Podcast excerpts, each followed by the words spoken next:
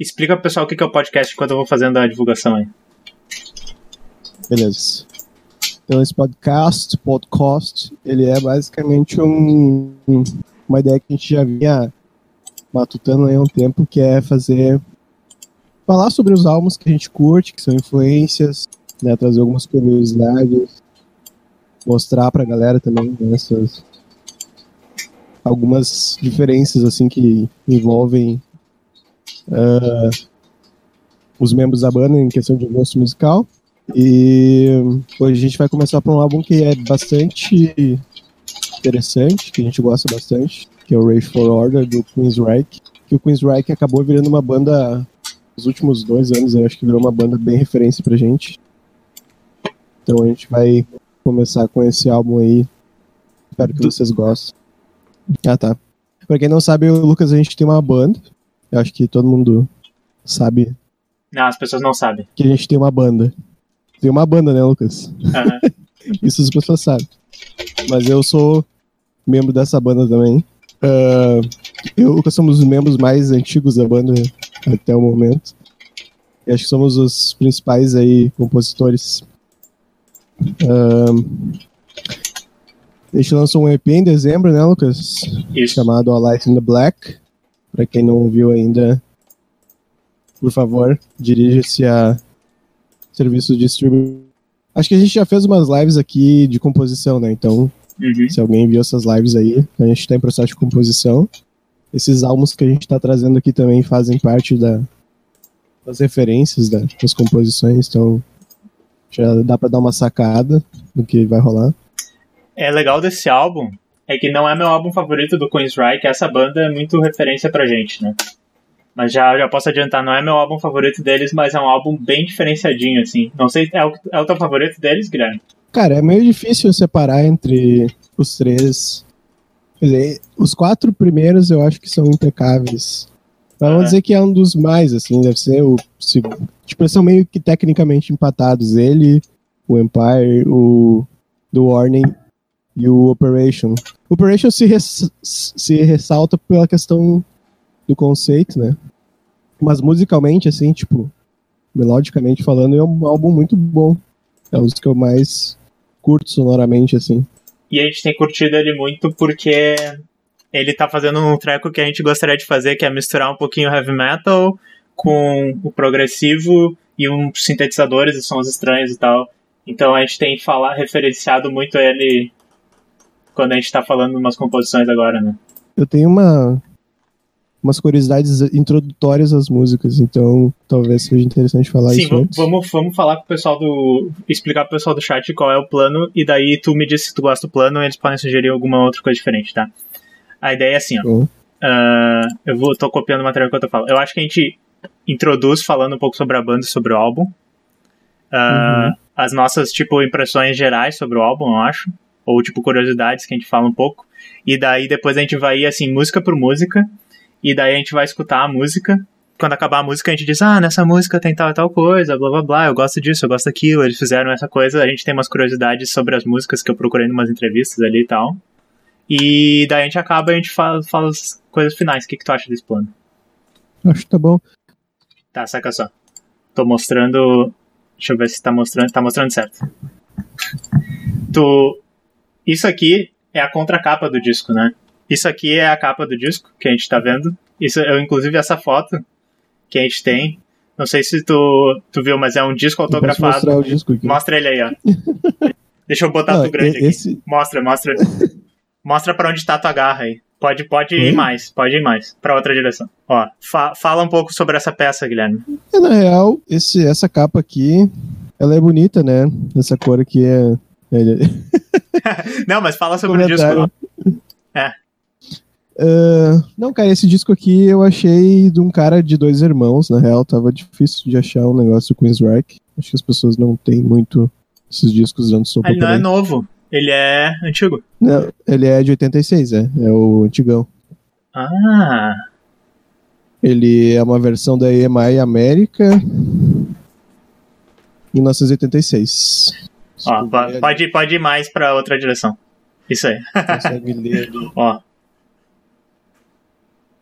Pô, coisa mais linda. Vou até me esconder aqui pra vocês verem o disco.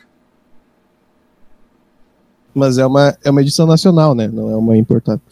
Aham, uhum. é... Pô, que maneiro. Uh, e uma coisa que chama atenção é, e que eu só, eu só fiquei sabendo disso quando a gente conversou um pouco sobre esse álbum, é que a banda tava com uma pira muito de se vestir tipo, sei lá, o The Cure, né? Porque eles não eles não são, eles não eram bem assim quando quando eu, não é quando eu os álbuns que eu mais gosto, que é o próximo, eles mudaram um pouco o look para ser mais assim, tipo heavy metal fofinho. Eles pareciam meio que o que assim, tipo um Bon Jovi, mais sério e tal. Não sei. Tu diz nessa época aí? Não, depois, porque, tipo, o que eu acho, eles eram, tipo, os, os guitarristas meio vestido bonito, o vocalista de regatinha e tal, eles já não eram muito ah, cabeludo. Sim, sim, sim. Só que nessa época, esse visual que eles estão, eles estão parecendo, tipo, meio que a família Adams, assim. Com esses cabelos com laque e tal, e esses sobretudos. É, o cabelo do vocalista ali, o Jeff Tate, ele é muito singular, né? Ele tem, tipo, uma crista, assim, é bem interessante. é, naquela numa entrevista lá com o pessoal do Reino Unido que eles falaram sobre esse lance das vestimentas e tal. Porque eu acho que nessa época aí, é, pelo que eu entendi, assim, é 84, 85, eles se excursionaram na Europa. Acho que foi o primeiro contato que eles tiveram com os europeus e tal. E eles estavam abrindo pro Jill e ah, pra uma outra massa. banda que eu não lembro, pro Kiss. Pro Jill e pro Kiss nessa época, 84, 85. E aí eles ficaram um pouquinho mais, tipo assim, subiram de patamar, né, nessa época. E eles começaram com uns looks mais mais assim, né? Acho que bem nessa época aí. E pelo que eu entendi, eles estavam nessa vibe meio meio dark, assim, tipo, meio que uns jalecão, umas coisas meio Eu e... não sei exatamente qual é a referência, mas mas é tipo esses lances meio não sei, tipo, esses sobretudos, essas coisas. E é engraçado aí. porque eu achei numas entrevistas ali que eles estavam fissurados em Vampire Chronicles. Eu não sei, isso é Vampiro a Máscara? Ou não? Não tô ligado. Tipo, ah, eles estavam fissurados em algum livro popular de Sim. vampiro. Tanto Sim. que tem algumas letras que tem a ver com isso. Com vampirismo e tal. E que eu não Sim. tava ligado, tipo, é engraçado, porque tu, se tu vê a, a letra por um ângulo tu vê os trecos, né? Mas se tu não sabe disso, eu nem tinha visto que tinha referências ao ocultismo e vampirismo e tal. Mas aparentemente sim, eles, eles tinham isso. E sim. daí esses looks talvez tenham um pouco a ver com isso. Mas eles abandonaram essa porra. Porque se tu for olhar, tem até uma vibe meio. meio gótica, né? Aham. Tipo. Da, desses. Do, do próprio fundo ali, né? Das fotos, enfim. É, mas eu acho que eles estavam tentando ter um ar um pouco mais diferenciado, assim, e, e ao mesmo tempo sério, porque é, eles não eles não são uma banda, eles não eram uma banda, nunca foram, na verdade, uma banda muito mainstream, né? Uhum. A não Tirando... ser no, no, é. no Empire ali. Mas é, então eu acho que eles não tinham essa necessidade de, de ser super como é que eu vou dizer? É, sei lá, está super na moda. Mas... Apesar de talvez essas coisas estarem na moda nessa época, mas acho que eles estavam tentando criar um estilo deles ali. É, o que eu ia dizer, tipo, Silent Lucidity, eu vou tocar aqui, é a música mais famosa deles. Essa música, ela rendeu grana e top 10 mais tocadas nos Estados Unidos e clipe e tal. E essa foi o One Hit Wonder deles, né? Mas, tipo, Sim. dentro do meio do heavy metal e tal, eles são um pouquinho mais conhecidos que. Eu vou deixar tocando Silent the City, tem um bom, uma boa música para mostrar. Eu. Eu coloquei aqui eu, os links que a gente pegou. E daí tem um link que eu achei interessante porque, tá? É um cara falando sobre esse poeta Wallace Stevens. Uhum. E daí, aparentemente, o cara desse próprio post blog cita que a, uma poesia dele é a inspiração para o nome desse álbum. Que é essa the, the Idea of Order at the Key West. E daí tem dois momentos que ele fala Rage for Order nesse Sim. poema. E oh, legal. É legal, né? E daí também em outro lugar dizia que provavelmente é inspirado nesse poema. Eu não vi se tem alguma entrevista eles falando, Mas É, aí- É. eu, pelo, eu vi uma entrevista que ele falou do nome, só que ele falou bem o, o Geoff Tate, né, o vocalista, falou bem sucintamente assim sobre a necessidade de, de ordenação né, das coisas. E em vários níveis, assim, desde o nível pessoal até o nível mundial. Mas eu não sei como é que isso conversa com as letras direito, assim, eu realmente não, não peguei essa, esse link. é, a gente vai ver. Mas eu é também interessante. Eu vou deixar as letras abertas enquanto a gente vê as músicas também, que daí a gente pode tentar ver se a gente entendeu algo sobre as letras. O aparentemente o poema fala, pelo resumo do cara, eu não li o poema porque eu fiquei com preguiça, mas ele é pequeno na real. Fala sobre uma musa que tá cantando e, e mudando o mundo com a, a expressão artística dela. Então é um poema que fala sobre meio como interpretar o mundo ou como a arte pode te ajudar a interpretar o mundo de outras maneiras e tal. Então, talvez tenha algo a ver o poema, só o nome é maneiro, porque o nome é muito maneiro. E o que, que mais eu tinha aqui de link pra gente dar uma introdução? Ah, eu achei legal que eu achei eu esse quero falar post. um pouco da, Fala. Eu quero falar um pouco da gravação, bem rapidinho, mas eu posso. Antes de começar a falar da.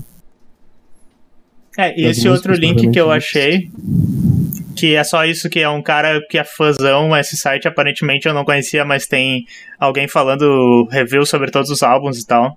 Ele tem tipo que a gente vai fazer um review de cada música, eu não li aqui pra não me influenciar. Mas no início ele fala sobre ó, esse Vampire Chronicles, fala que tem uma, uma vibe meio nas letras sobre 1984, o livro, que fala sobre a questão da Order. E. A Wikipedia tá me pedindo dinheiro aqui. The Vampire Chronicles é um livro. Ah, que daí a entrevista com o vampiro foi, foi baseado nisso, tá? Enfim, pode falar sobre a gravação. Bom, o disco foi gravado em Seattle, né? Ele foi produzido por um cara chamado Neil Kernon. Eu não conheço os outros trabalhos deles, eh, infelizmente. Também não. Mas pelo que ele falou, ele já tinha ouvido o Queensryche antes e quando ele soube que o Queensryche estava compondo um novo álbum, ele procurou os caras para produzir. Então, isso é uma informação interessante, né? Que o produtor a princípio curtia bastante a banda para chegar, né? E oferecer seus atrás. serviços. É, então foi gravado em Seattle, 85, 6 ali. Tem uma curiosidade sobre a, a gravação de bateria, que eles queriam uma, uma, digamos assim, uma sonoridade bem live, né, bem ao vivo, assim, pro, pro, pro álbum. E eles passaram, sei lá, cinco dias procurando lugares em Seattle para poder gravar. E eles acharam um, uma, um depósito, né, ah, onde eles gravaram a bateria. Eles levaram o estúdio móvel lá para gravar a bateria. Então, é, e eu ia comentar que eu gosto muito do som de bateria desse álbum também, né? Eu gosto do, do de outras coisas, mas o som de bateria desse álbum é muito bom. Então acho que isso é um pouco de reflexo dessa tentativa que eles fizeram de conseguir um som bem cruzão, bem bem interessante. É engraçado que eu achei que tinha bateria eletrônica nesse álbum. Eu tive que procurar, mas a princípio, tirando umas músicas que tem uns trecos eletrônicos estranhos, não é bateria eletrônica nenhum dos sons aí, né? Sim. Ah, É, ele, ele é um somzão bem, bem presente, né? Eu acho que é uma vibe mais.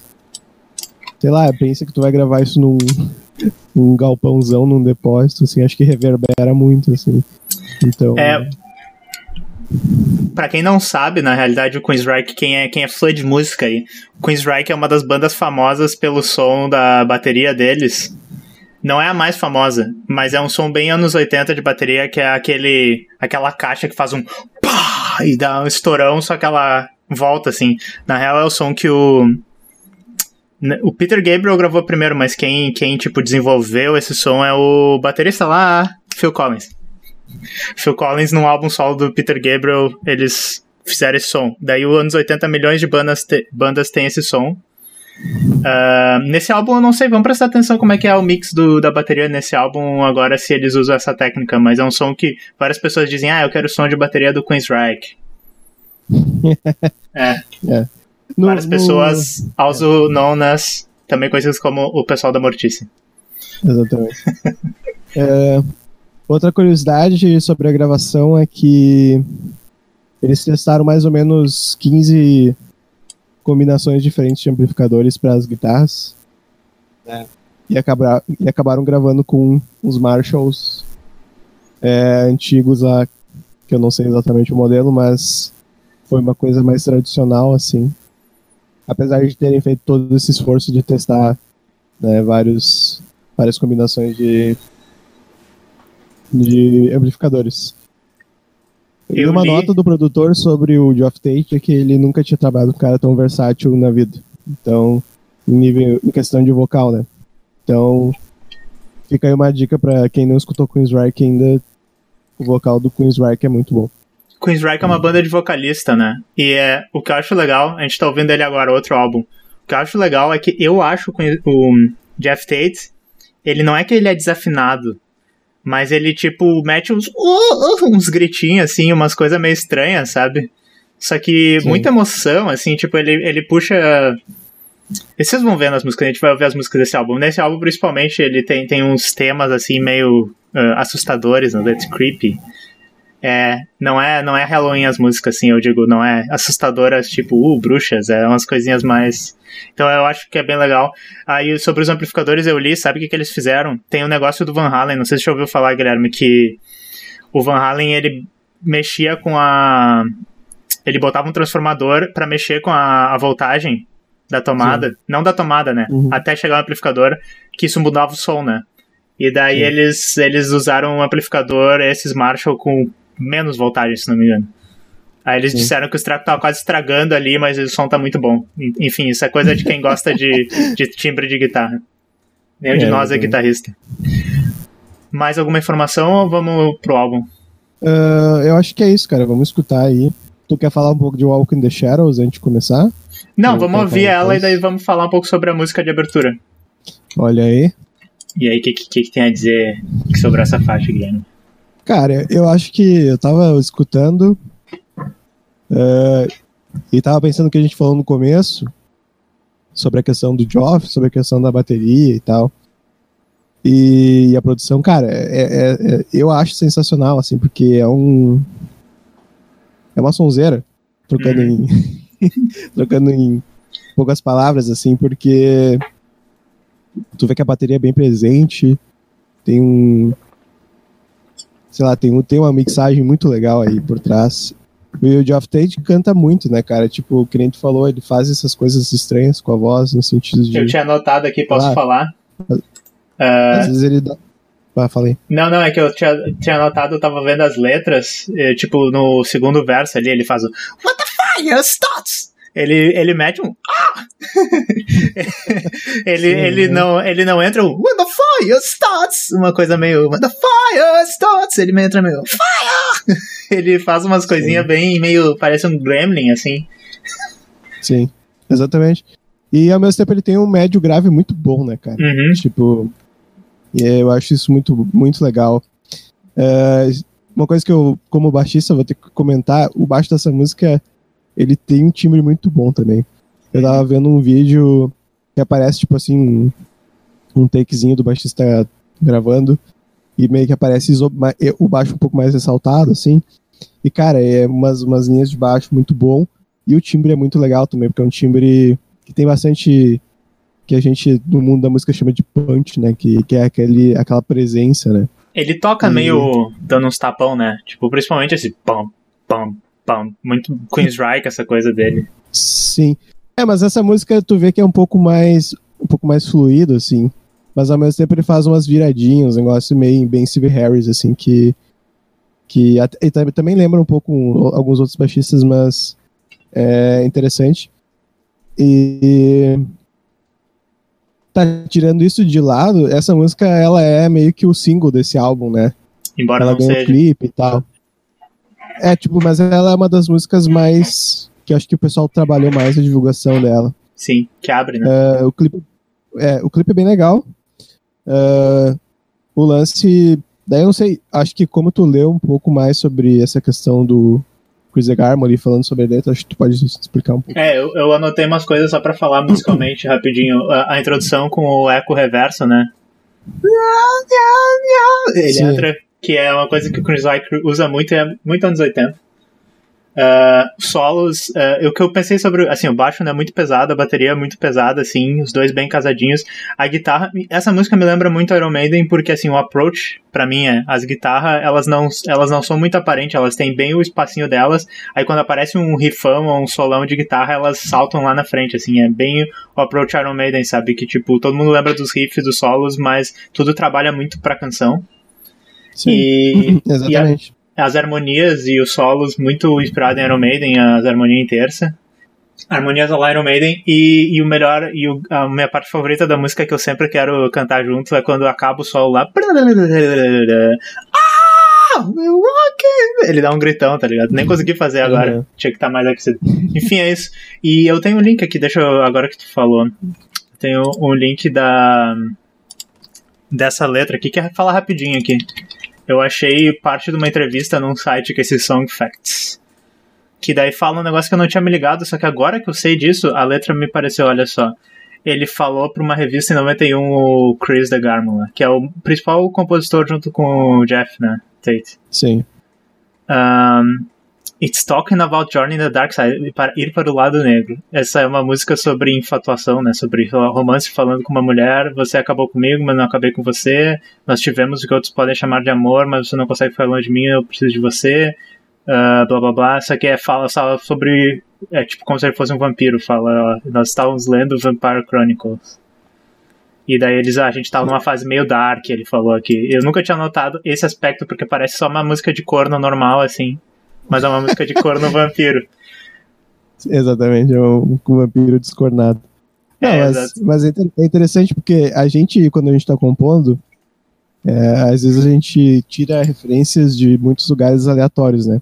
Uhum. E eu acho que isso é um bom exemplo, assim, de como uma música é um pouco mais pop, um pouco mais é, subjetiva, de certa maneira, né? Porque fala de um assunto meio generalista, assim, que é esse lance de relacionamento mas tem um background meio. veio de um background bem. Diferente, é. Diferentão. Então eu acho bem interessante. E eles também conseguiram maquiar bem essa coisa, né? Eu acho que, apesar de se tu parar pra ver nas entrelinhas, tu consegue enxergar o lance da. É, é uma música romântica com um outro sabor, né? Então, tipo, ele Sim. fica aqui na. Nosso segredo está seguro por mais uma noite. Daí tu vai pensar assim: ah, será que é, é um romance normal? Eles. Uh não querem que o sol saiba. Estão traindo, né? Tipo... É, estão traindo alguma coisa, mas não, mas é porque ele é um vampiro. Uh, ó, por, nos dias vivemos como um sonho e daí com a minha e comigo nas sombras. Faz sentido, porque eles saem de noite. Então, enfim, é só é uma letra bem simples, mas tem esse saborzinho aqui que eles eu não sabia, eles tinham essa pira, essa vampira. Vamos pra segunda ou quer falar mais alguma coisa? Não, acho que de Walk in the Shadows é isso. Tá, beleza. Então essa se chama a I Dream in Infrared. Ah, eu gosto muito. Esta foi I Dream in Infrared. Eu vou pausar aqui porque se começar na próxima música eu vou ter um ataque que é muito boa. então eu vou pausar uns segundinhos antes. Cara, é, essa letra ela não, ela não, ela é de novo sobre relacionamento, né? Uhum. É, mas pelo que eu tava vendo aqui, é, e ficou, tipo, eu tava vendo uns comentários sobre a letra nesses fóruns. E, e eu acho que é a mesma pegada da Walk in the Shadows, assim. Só que teve uma coisa que um dos, dos usuários levantou que muito certamente essa música é sobre sobre um relacionamento entre um vampiro e uma, e uma mortal, ou vice-versa, né? Uh, então, que tipo, o, o, o Only Infrared faz sentido, né? Porque ah, porque ele vê, ele vê em ondas... é pra ver à noite, né? Aham, ah, é verdade. Então, uh, tem essa coisa do... que ele fala que ele não pode ficar junto e tal. Uh, muito provavelmente tem esse, esse que aí do, do vampiro ainda rolando. E é uma coisa que eu realmente não, não tava ligado, isso é muito bom, cara. Olha só esse podcast aqui vai bombar. Tá. Uh, Tá, outra coisa, eu vou botar as coisas que eu anotei porque eu pensei sobre a letra. Porque assim, ó, tem uma vibe que a gente ainda não chegou nesse álbum. Eu achei que podia ser sobre. inteligência artificial. Mas faz mais sentido que seja Sempre sobre, achei isso. sobre, achei sobre um vampiro. isso. Porque, porque, tipo, voltando pra letra ali, deixa só a gente pegar umas coisas aqui, né? Ahn, você. Ah, não, mas você tem todos os meus segredos, né? Eu acho que é sobre um vampiro mesmo. Mas enfim, é. É, tipo, deve estar na, deve tá na, na mesma pegada, assim, da, da outra, né? Uhum. Tipo, acho que eles meio que continuaram, assim, aquela coisa que a gente tenta fazer, às vezes, ah, vamos fazer uma música sobre uma coisa, bah, não dá, tem que fazer duas, vai ficar muito grande. Sim. Ah, coisas que eu anotei. Direto eles já começaram com uma balada como segunda música, uma power ballad.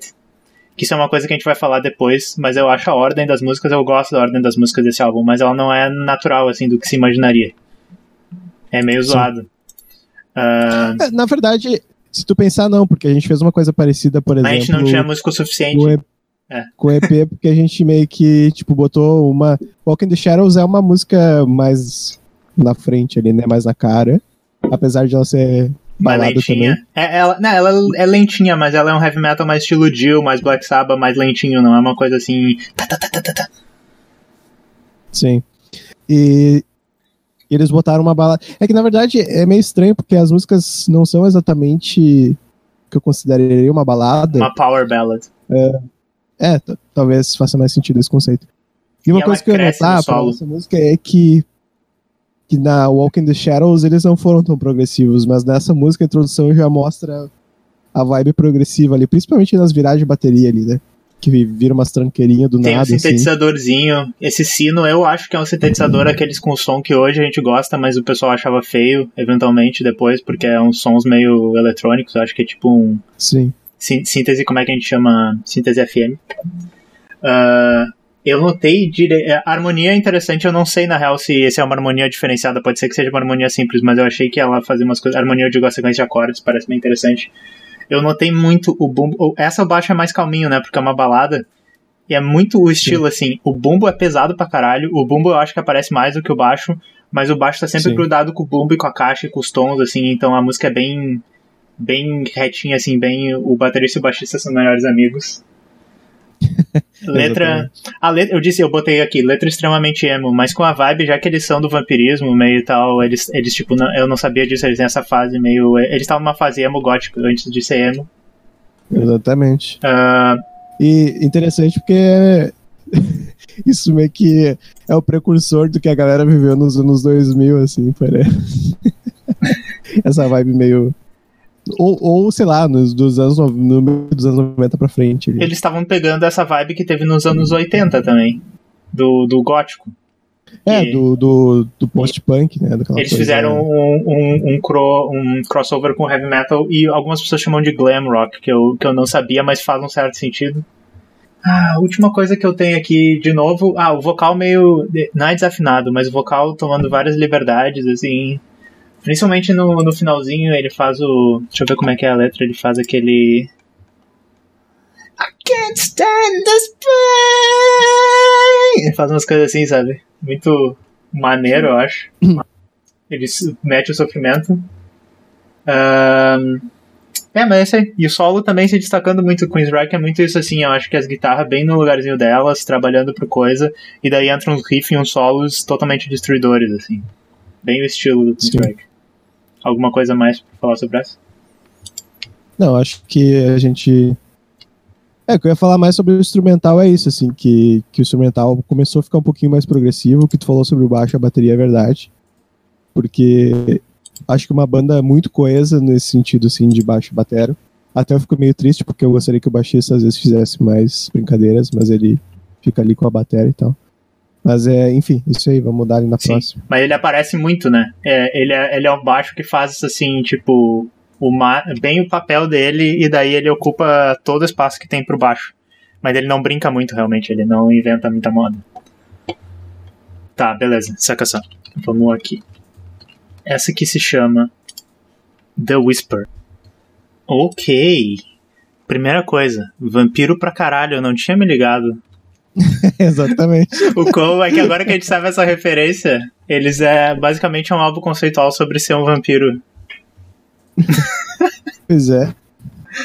O Fala tuas notas aí, porque. Não, eu vou aproveitar que eu falei isso. Tem uma, um filme e uma série muito bom. Você sabe aí, vocês do chat e tu, Guilherme, sabe quem é o Taika Waititi? Não, não sei. Ele é, ele é o diretor que fez o Thor 3 lá, Thor Ragnarok. Ele é um cara uhum. da Nova Zelândia. Tem um filme do início da carreira dele que se chama What, do, What We Do in the Shadows. Em português uhum. tem um outro nome zoado. Mas é tipo um documentário sobre vampiros que vivem na Nova Zelândia. É um filme de comédia. Como se tivesse um pessoal, tipo um The Office, assim, o pessoal tá fazendo documentário, só que são vampiros que vivem no mundo moderno. E daí essa, esse álbum tá me dando uma vibe What We Do in the Shadows agora. Por causa disso. Tem uma série boa Sim. também sobre isso.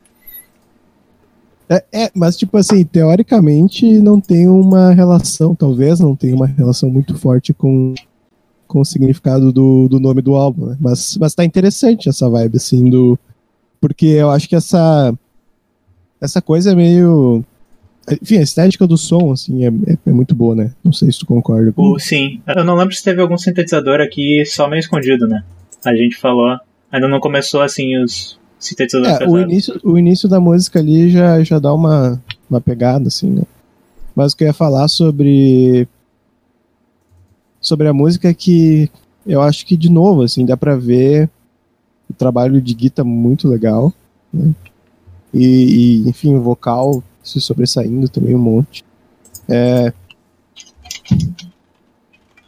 Por isso que eu acho que esse álbum ele me, ele me convence tanto, sabe? Porque eu escuto as músicas e eu acho elas muito bem estruturadas, com, com, com uma vibe muito boa, assim. Esse riff chama muita atenção, eu acho que essa, esse, essa música talvez seja a minha favorita do álbum só por causa desse riff e das, do refrão, assim, porque o riff vem destruindo tudo. Ele faz o tanto que é uma, um, uma coisa meio assim, tipo Iron Maiden Plus. Tipo, não que o Iron não faça uns riffs assim, mas é que daí no antes do solo eles harmonizam esse riff, daí eles vão mudando a harmonia, vão construindo assim, é muito maneira essa música. E o refrão super super uh, direto ao ponto, eu acho, com aquele su sussurro lá. Que o nome da música é o Sussurro, né? É isso? Sussurro, né? Uh, que é o vampiro sussurrando lá, por isso que me lembrou do, do What We Do in the Shadows, que os vampiros eles têm um poder de sugestão, assim, que eles tipo, ah, você vai fazer tal coisa. É, parece isso, assim, o vampiro tá sugestionando a pessoa ali, e ah, você é minha agora e tal, e o refrão fica com o sussurro no meio ali, e, e o Jeff Tate uh, fazendo o vocal. Esse, vo esse aqui tem todas as faces vocais dele, quase. Tipo, é porque... verdade. É, né? Porque tem, tem o. Tem muitas coisas aí.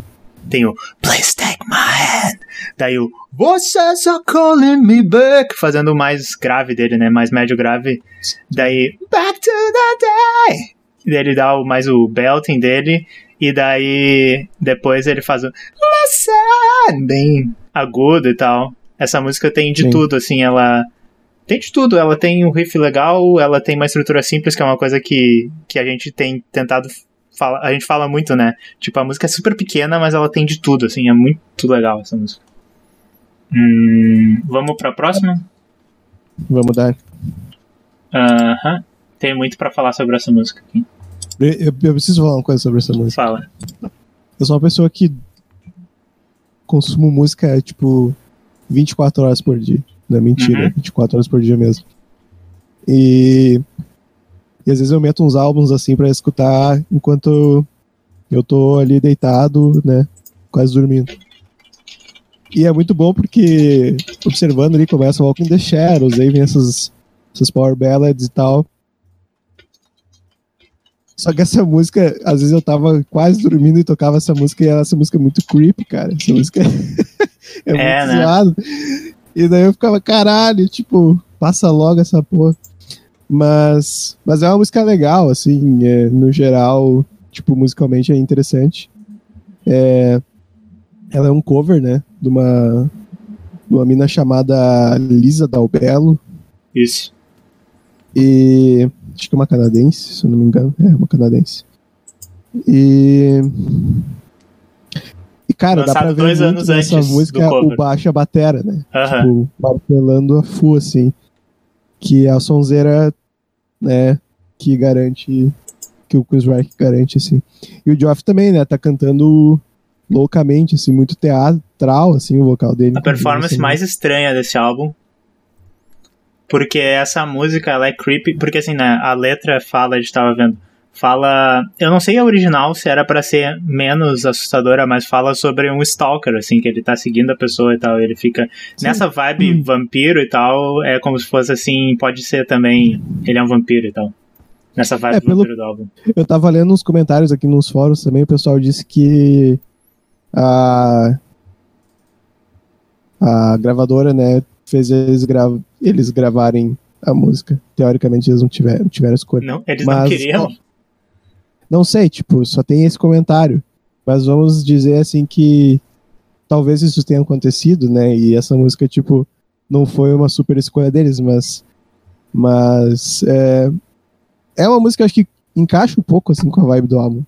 Tipo, uhum. está nessa vibe meio vampiro, assim, um, um, cara que quer, por exemplo, um vampiro, né, quer chegar ali na pessoa, quer, quer morder a pessoa, enfim.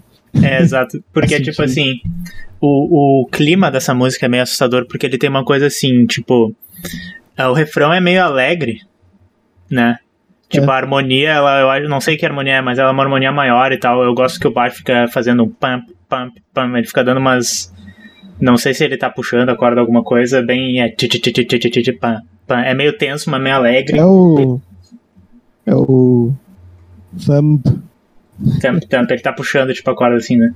O vocal é muito louco, ele realmente parece um maníaco. Ele tá todo. Harmonias de vocal muito estranhas, ele faz umas harmonias, tipo, meio. Não é desafinada, assim, mas umas notas super graves, umas super agudas.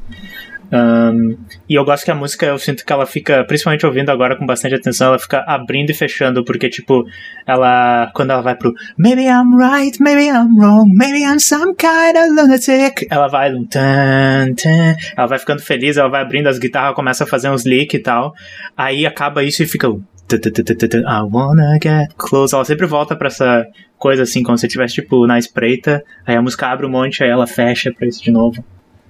Um, eu, é. Na verdade, eu já ouvi a original, mas faz muito tempo atrás, então eu não lembro como é que é. Mas pelo que eu vi, o pessoal comentando, essa versão ficou, tipo, muito boa, assim. Inclusive, alguns falam que é melhor que a original. É, e realmente, tipo, ela tem uma, uma vibe muito bem planejada, apesar de ser creepy, assim. Uhum. Eu, é, eu achava ela meio, meio distante, assim, mas ela tem com, esse, com essa vibe meio. Não, uh, essa vibe meio creepy do álbum, ela tem o seu lugar e tal. Tem e o que, que mais eu tinha. Ah, e essa música eu achei que era bateria eletrônica.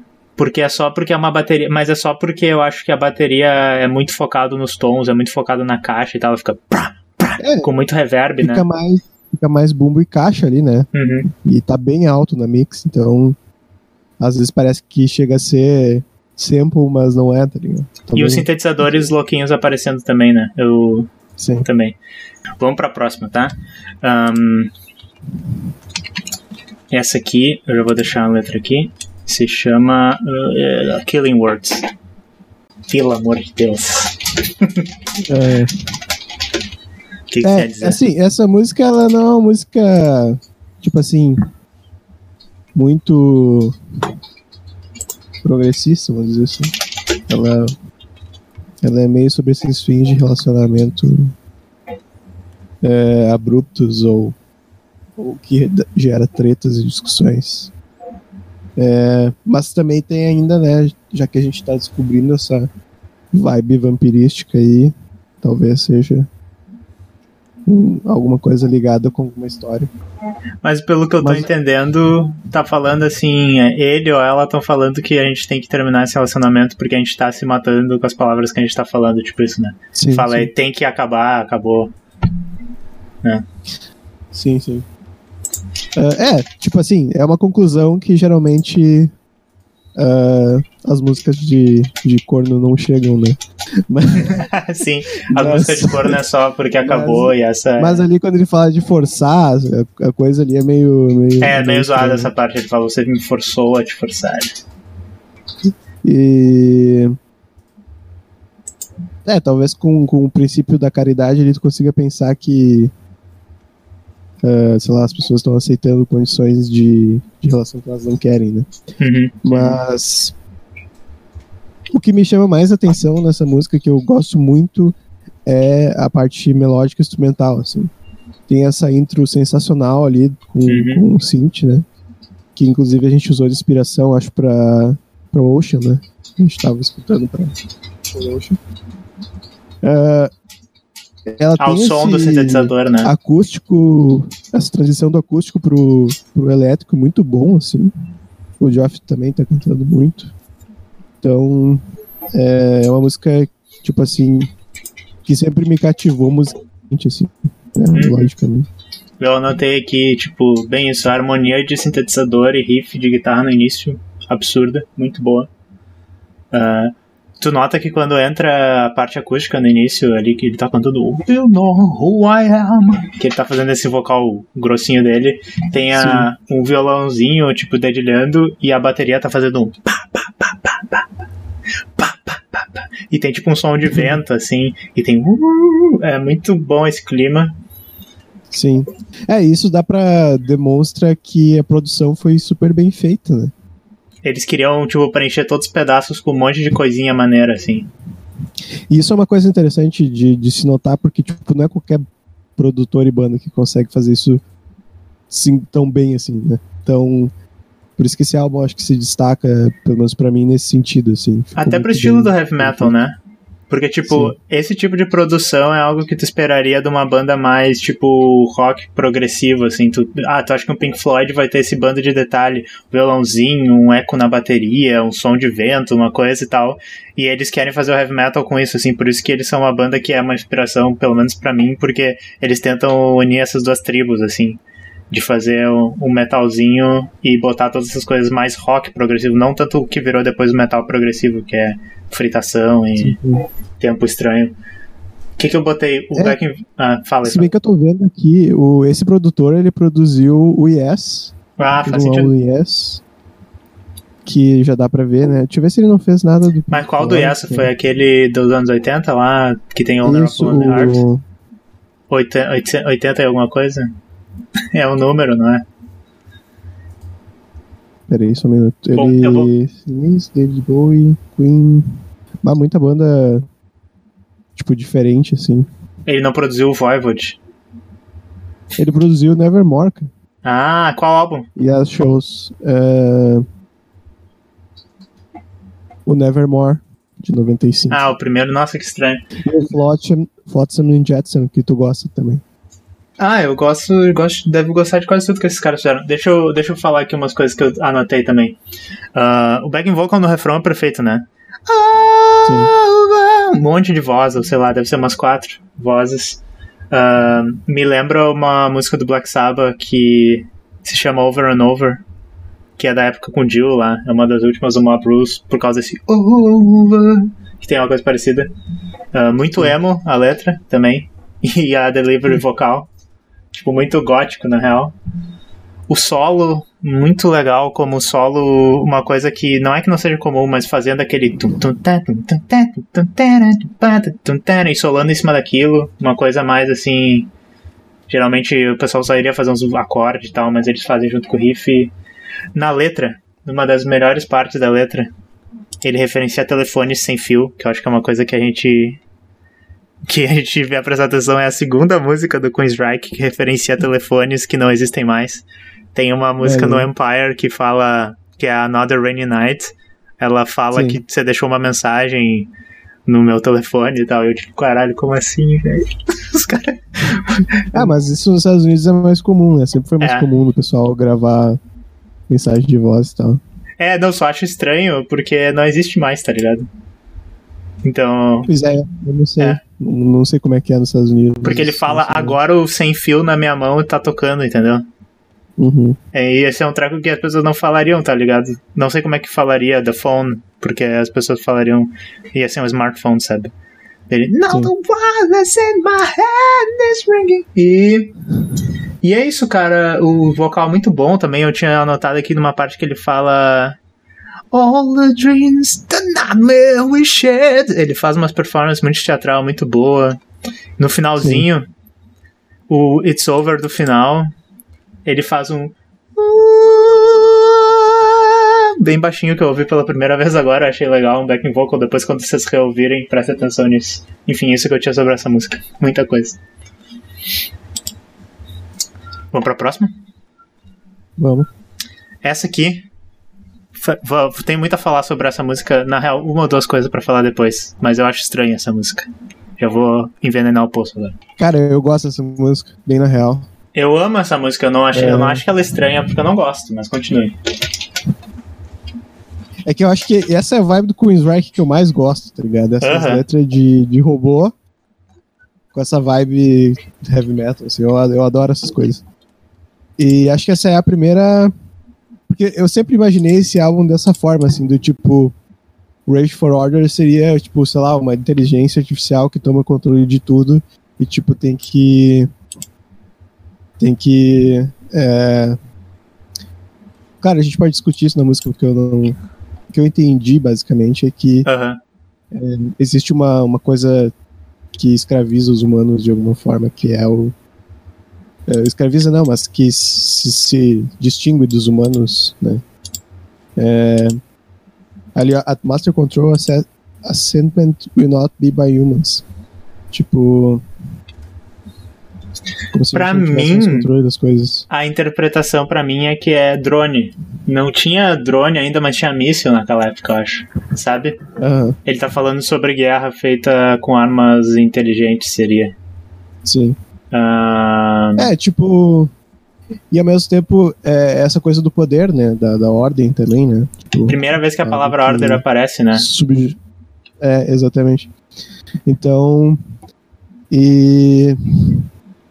E, cara, o solo dessa música é muito bom, cara. É, é muito mais, assim, speed metal e tal. Parece um treco meio Megadeth, quase, né? O cara... Sim, ó, a fritaçãozinha, assim, ó, no, uma fritaçãozinha muito bem feita. Aham. Uhum.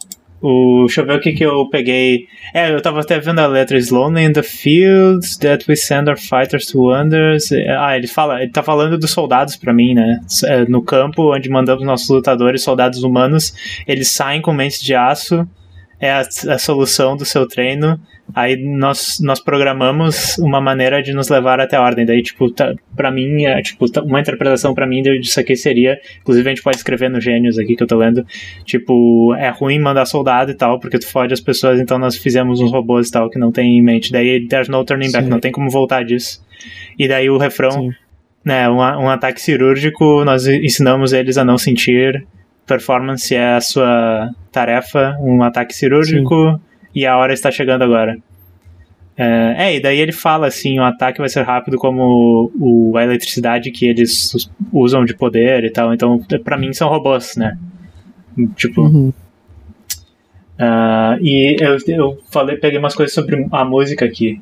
Primeira rápida do álbum. É isso que eu acho estranho. Porque se a gente perceber até agora, todas as músicas. E eu acho que talvez a única, isso que é muito louco desse álbum. Uh, Todas as músicas são mais calminhas ou baladinhas, lentinhas, mesmo que seja pesada, tipo, aquela da Whisper é pesada, mas é taca taca taca taca taca taca e essa é bem rápida.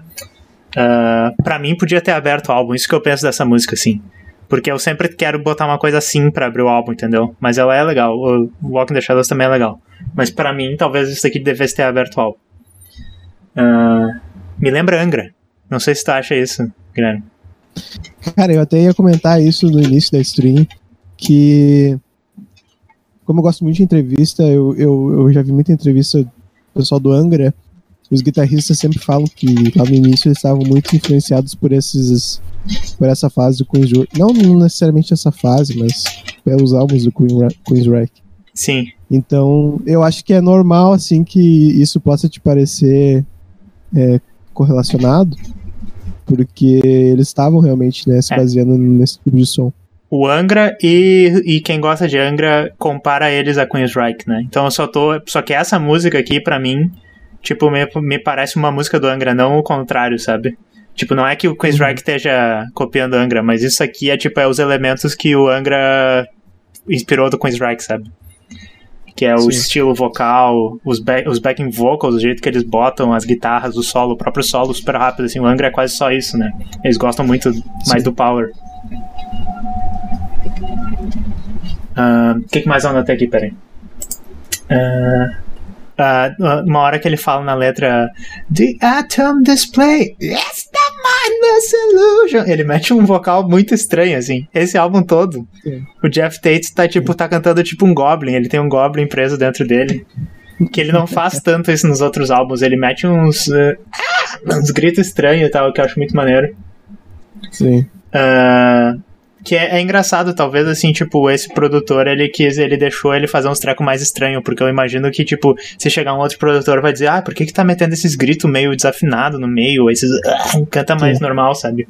Não Mas tá ele- na escala, cara. É, não tá na escala, mas ele, ele, tipo, faz muita coisa muito estranha com a voz nesse álbum, que é muito maneiro. Que daí talvez a gente possa comparar com outras coisas, tipo, não é, Faith No More, por exemplo, não é Tipo, a mesma coisa, mas uh, eles deixaram o vocalista solto. Vocal dobrado do Surgical Strike É. soa muito bem no refrão, aquele A Surgical Strike! Muito bom, fala aí. Sim, é. Tipo, e ele vai numas notas bem, bem agudas, assim, né? Não, mas quer dizer que o, o Geoff Tate é um dos poucos vocalistas que eu vejo que ele consegue usar esses, esses efeitos meio meio estranhos assim na voz e soar bem assim. Ele e o, e o Errol Dane, na real. Aham, sim, é. O Aerodane também canta tudo fora e faz os grunhidos e tal. É. Eu acho muito massa isso da, da parte dele. É uma coisa mais rock and roll, assim, é uma coisa, ou mais outros estilos, né? Não tanto do heavy metal, porque esse estilo de vocal tu pensaria uma coisa mais Angra e tal. Que é tudo afinadinho, tudo na nota, tudo cheio de harmonia. E eles têm isso aqui, mas ele tem muita coisa estranha. E os primeiros tempos bem quebrados, né? Tipo, tem aquela parte no meio lá que faz. Sim. Que fa- faz sentido, assim, eles estão tentando evocar uma coisa mais mecânica aqui por causa das máquinas e tal. Sim. E é isso É, aí. eu, eu dizer. acho muito massa isso, que é, quando a gente tá compondo, às vezes também eu tento falar, ah, vamos tentar pensar na, na, no, no- na, como é que eu vou dizer, na, no panorama da coisa, na imagem, no sentimento, né? E eu acho muito massa quando tu consegue fazer a letra conversar com, com a melodia, assim, e essa parte ali realmente, essa coisa mecânica, ficou muito, muito bem apresentada. Sim, uma coisa que eu curto muito também é só o sonzinho da. O, o- as últimas notas, fica um feedback da guitarra fazendo um no final, que é muito bom. Essa é a última coisa que eu anotei aqui. Mais, mais uma? Vamos pra próxima? É, essa música eu gosto bastante também, que é uma música bem pegada. Ela se chama, Neue- vamos ver se eu. Neue Hegel. Isso, é isso que eu ia dizer, se eu ia pronunciar certo. Neue Hegel. Cara, isso aí é uma obra-prima, cara. Vai, isso aí é fora de sério. Esse, e, que nem eu falei, isso é o tipo de música que eu gosto deles. É, essa introdução, pra mim, é uma das melhores possíveis. É, aquele shine ali, tá ligado? Fazendo meio que um barulho de, sei lá, de despressurização, assim. Toda aquela vibe e aquela transição do acústico, do, dos synths pros acústicos ali que eles fizeram em outras músicas também já no início, mas Uhum. como é bem Exatamente. produzido, né, cara? Pelo amor de Deus. É, eu anotei E- aqui a guitarra, o sintetizador e o acústico brincando muito bem. Ele começa com um barulho, aí ele vai para um acústico, para um violão fazendo um riff, e daí depois entra a guitarra, sabe? É muito. E tudo não é assim, tem momentos, é tudo uma coisa morfa na outra e é tudo o mesmo momento. Exatamente. Isso é uma loucura, porque ah, fazer isso é difícil, cara. Funcionar tão bem assim. E eu tava lendo aqui sobre, sobre a letra, cara, e é umas coisas bem que a gente tenta trazer, assim, né, nas nossas letras, que é. É que o pessoal aqui não tá muito. Quer dizer, tem duas. Tem, tem uma. Uma ideia de que existe uma profecia, um negócio assim, né? Aham. Eu não sei se é isso que eu E- entendi. É, exatamente. Daí tem um cara aqui que falou que eu acho que é mais ou menos isso, que é, as pessoas acabam é, chegando naquele ponto da, da singularidade lá, da tecnológica, né? Que tipo, meio que a tecnologia evolui tanto que, que isso começa a dar problemas, assim. E eu acho que é mais ou menos nesse sentido, assim. É, eu entendi, porque assim, realmente parece que é. Parece que é algum momento, ou alguma ideia, ou alguma coisa que, que alguém tá descrevendo. Tipo, ele fala sinais de um andarilho de longe e tal no início. Alguém que não é mais um sonho. Principalmente quando ele fala que não é mais um sonho, porque, falando musicalmente, a coisa tá toda abafada e tá uma, uma vibe bem Pink Floyd. Welcome to the Machine, eu anotei aqui. Que tá toda. Tum, tum, uhum. tum, tum, tum, e ele Sim, tá, tá todo. Algo está chegando. E ele tá abafado, assim, ele tá. No, it's not a dream anymore. Daí a voz dele fica cheia e tal. E daí quando isso acontece, ele fala, né? A ordem. Ordem de um novo tipo, de novo a palavra ordem aqui finalmente. Me parece que tá Sim. falando de uma de uma revolução que talvez seja isso, a humanidade virar robôs, ou os robôs aparecem, ou uma inteligência artificial, Sim. ou, mas pode ser outras interpretações aqui, mas ele fala circuitos mas, mas no início o cara comentou aqui que, tipo, é, ele meio que tava parafraseando ele M156 lá, que, tipo, a inteligência artificial meio que chega na conclusão que tem que destruir a humanidade, tá ligado? E talvez isso seja um, um spin-off. Ou controlar a humanidade, né? Porque ele, o nome da música é Novo, Nova Comando, Nova Regra, Nova. É Não, isso? sim. É, é que na, na outra música, a NM 156 lá. NM ah, é do álbum de antes, né? Ou... Ele, isso, ele fala, tipo assim, ah, cheguei à conclusão de que a, a nova, tipo assim, para as coisas funcionarem, tem que ter, tem que dizimar a população, basicamente. Só que isso eu acho que é a inteligência artificial chegando nessa conclusão. Né? É... Enfim, mas. E talvez é. isso seja um spin-off do negócio.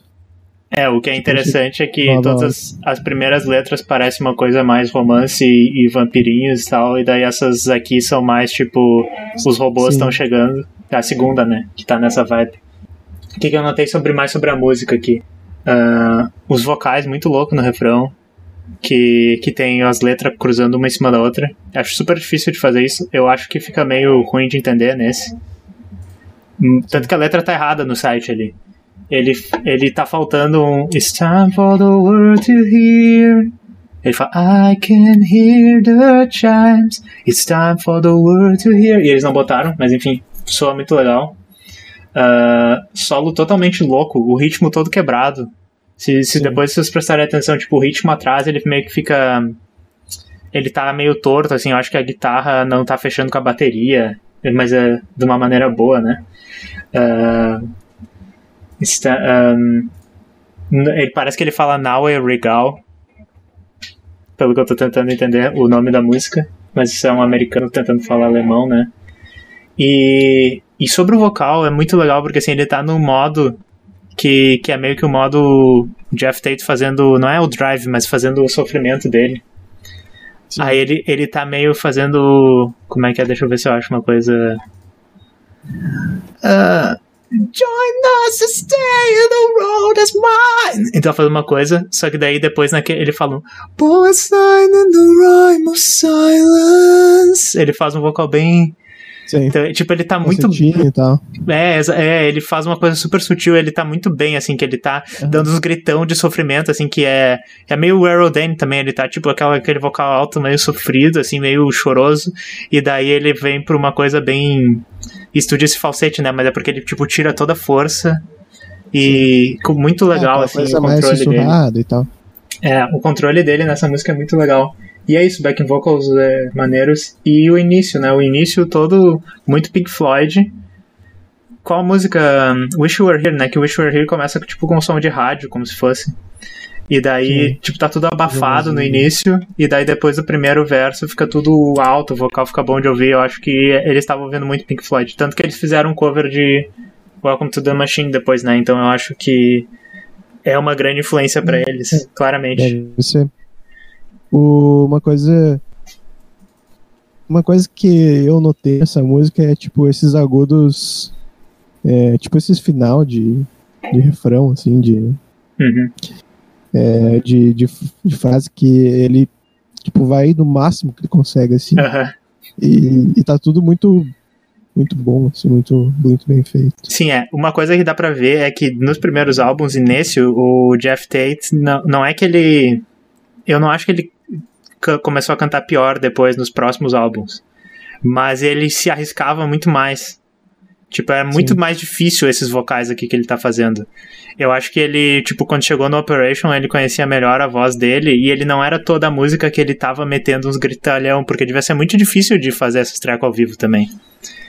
E, e ele ainda tá cantando muito bem. É o álbum que eu acho que ele tá cantando melhor, o Operation.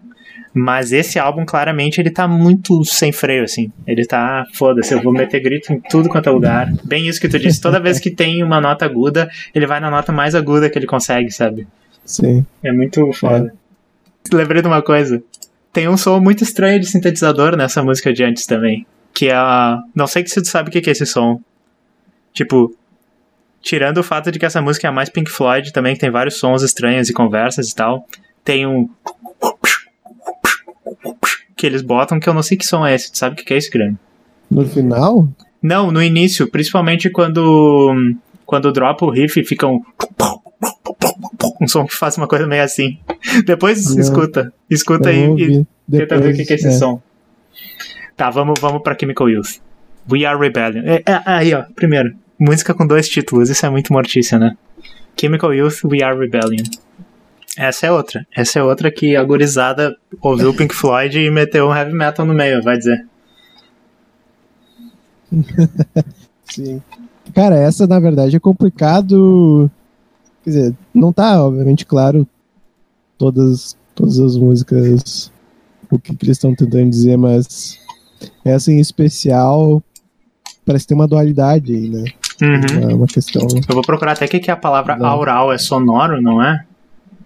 Deixa eu ver. É, mas eu vi Relating que to hearing, um né? outro sentido que é uh, information hand in writing, oral or database form. Ah, oral seria tipo informação oral, né? Ah, entendi. Tipo. Será que ele tá falando sobre as pessoas que é... não leem teoria?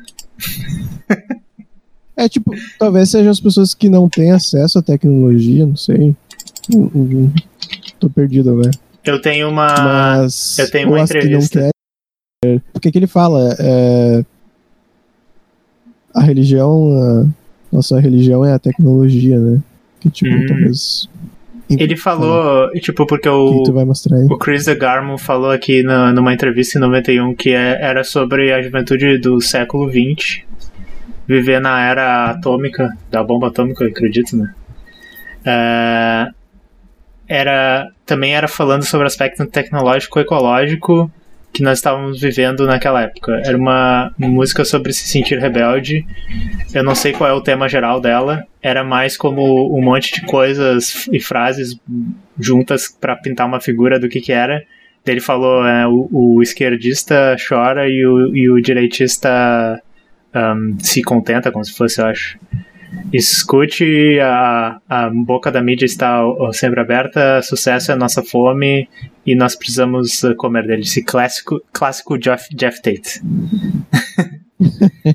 e, e daí o Chris DeGarmo disse que o tema principal do álbum, daí tá aqui nessa música, é que é sobre endocrinação tecnológica versus resposta emocional humana. Daí é uns temas pra gente pensar sobre isso. Porque eu tô vendo a letra aqui. Uh, me, me parece, tipo. Eu tava pensando, essa letra me parece um, uma introdução, um prequel, como se fosse, né, uma. Como é que diz prequel? Sei lá, é, é uma coisa antes do próximo álbum deles, do Operation Mindcrime. Porque. Sim. É a. Prelúdio. É um prelúdio isso.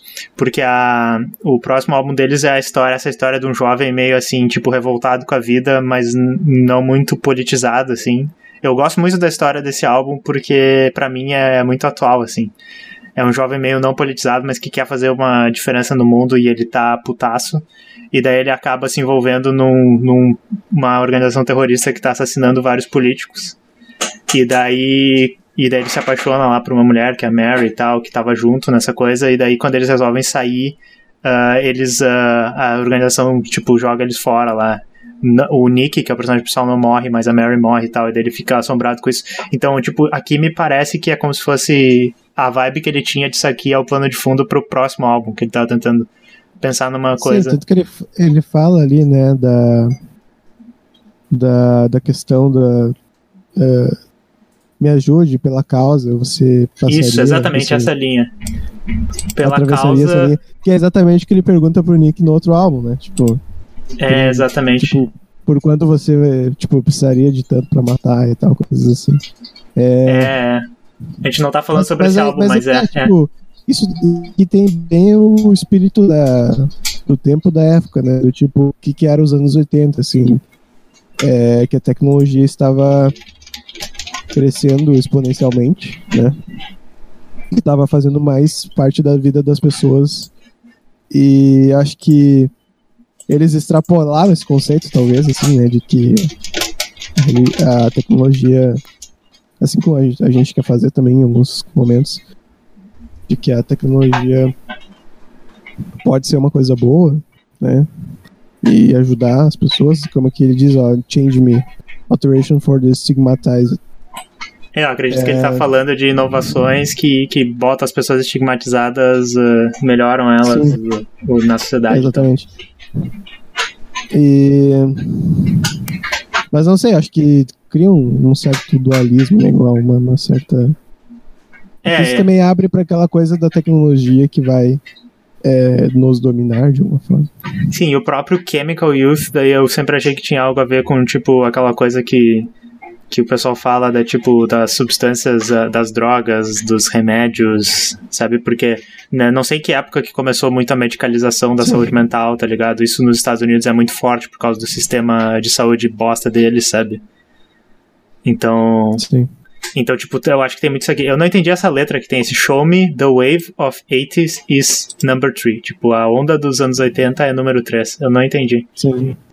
É, É difícil, né? Eu não entendi o que, que ele quer dizer com isso. Se perguntar pro, pra ele, ele vai dizer, foda-se, sei lá. É, Mas uh, deixa eu ver o que, que, que. Eu anotei umas coisas sobre a música, a gente tá perdendo muito tempo aqui na, na letra. E a letra todo mundo sabe que não é importante. Uh, olha só. Rifão pesado, entrando com baixo, fazendo pão, pão, pão. Muito legal. Uh, refrão, refrão muito bom porque a música toda é meio travada, e daí o refrão abre assim a coisa. We are rebellion! Eu acho muito foda. Um, quando depois do primeiro ou segundo refrão ele ele fala lá but there's danger e daí ele faz um danger danger danger danger danger Sim. que é muito Pink Floyd tipo é absurdo assim o como o como porque me lembra acho good, a música que vem antes de Goodbye Cruel World do The Wall lá, que que ele dá um grito e ah, ah, ah, ah, coisa enfim Sim. o que, que é esse solo também? O solo é tipo, é uma, um solo todo perdidão lá e a bateria tá fazendo tucu, tucu, tucu, tucu, e daí tem um efeito fazendo na bateria, tipo, é muito louca essa música. Sim. bateria O solo é bem legal.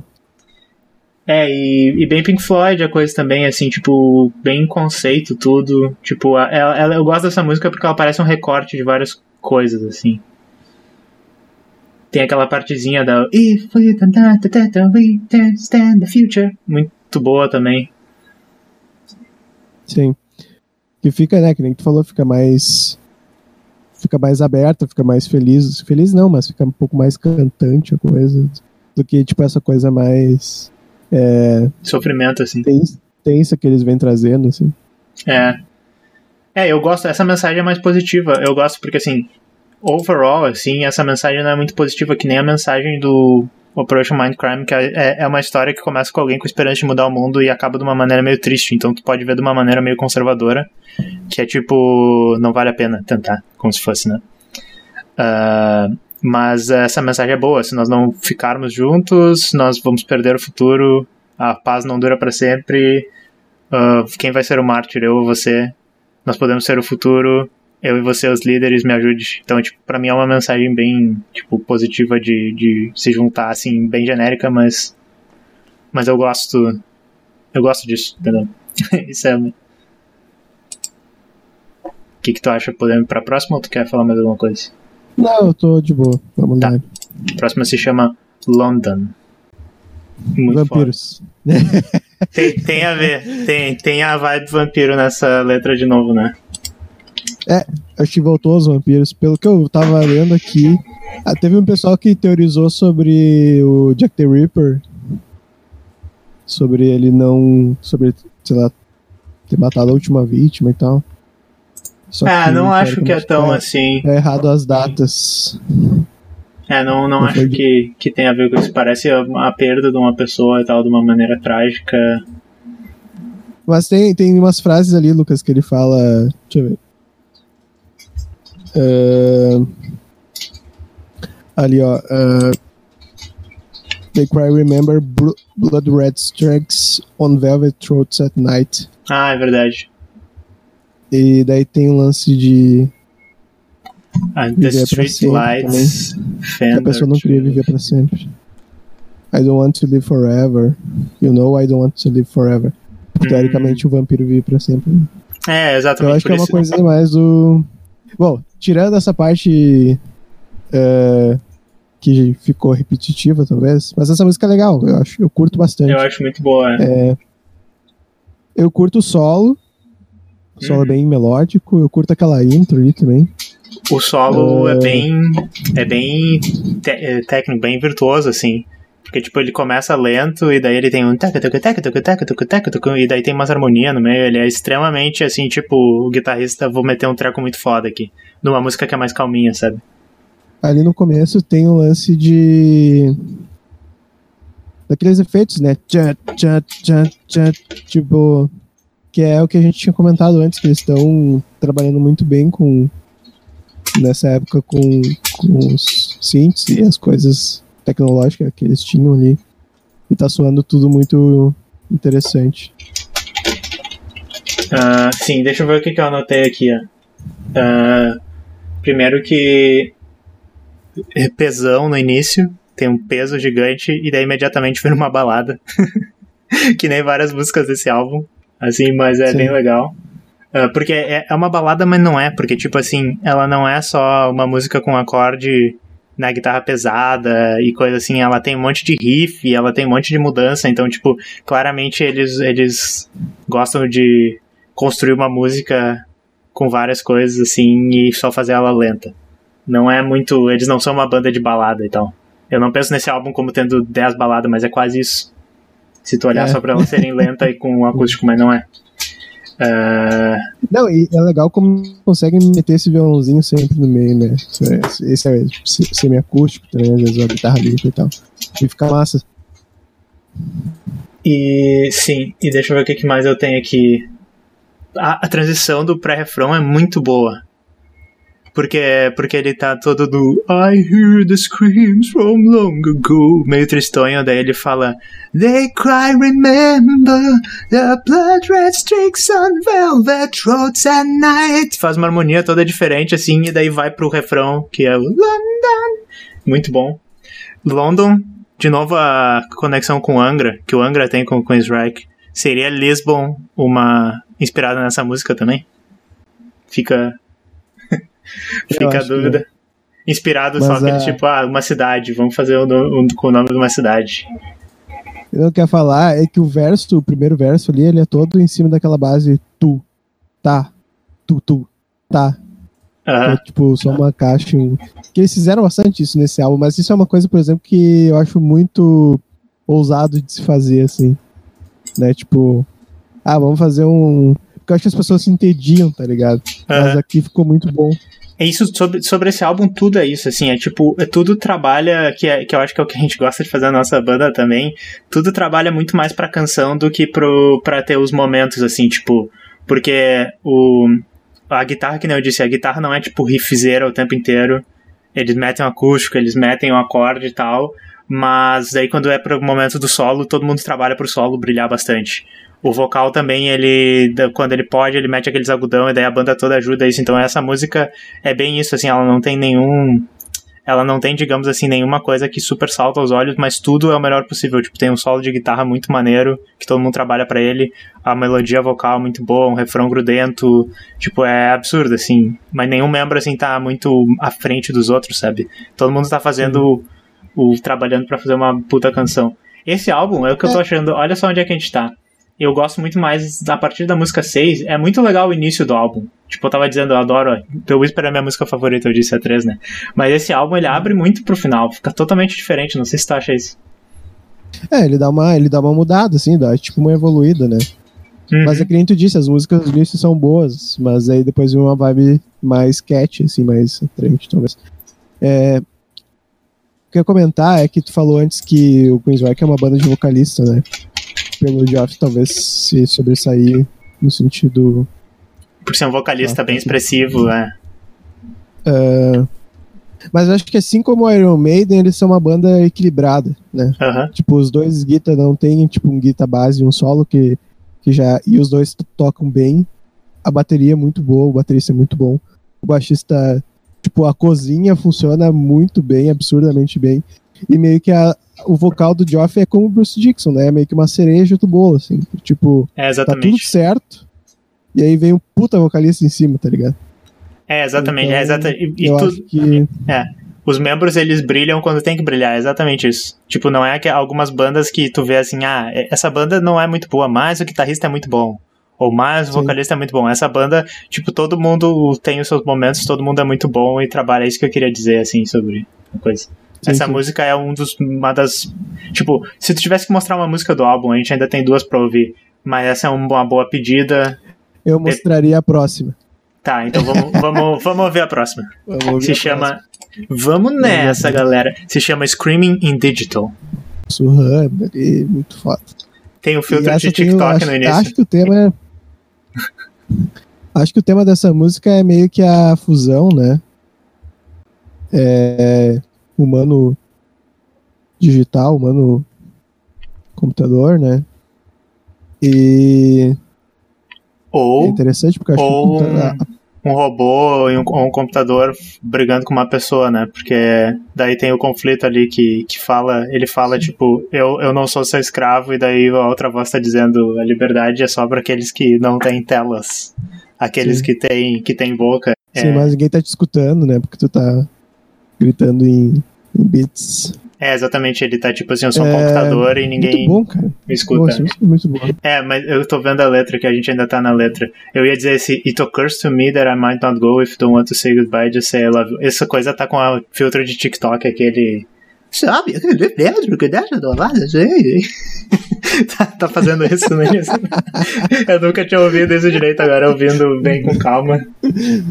Ah, primeiro, o- Valeu, algo que chamou muita atenção o riff de guitarra harmonizando com o sintetizador, e eu não sei se eles usam muito bumbo duplo nesse álbum, mas deu pra ouvir um uso muito gostosinho de bumbo duplo. Ah, eu esqueci de falar exatamente. Eles têm uma vibe muito power nesse início ali. E aí o, o pedal duplo comendo ali, muito bom, cara. É, bem legal. Por isso que essa música é sensacional, porque ela tem, ela tem uma temática massa, ela tem tipo uma estruturação legal e assim eles estão bem mais, e eles estão trazendo uns elementos mais pesados, assim, é bem massa. Isso, é, é mais rápida também, que não tem tantas músicas rápidas nesse álbum que a gente tá falando. E ela tem várias coisas meio Pink Floyd, assim. Tem muitos sonzinhos estranhos. E uma coisa que eu acho interessante é que ela tem essa segunda referência do álbum aqui a tecnologias que não existem mais, defasadas, que ele fala que uh, seus sonhos podem ser cartões de programa. é, exato. Muito foda. Ah,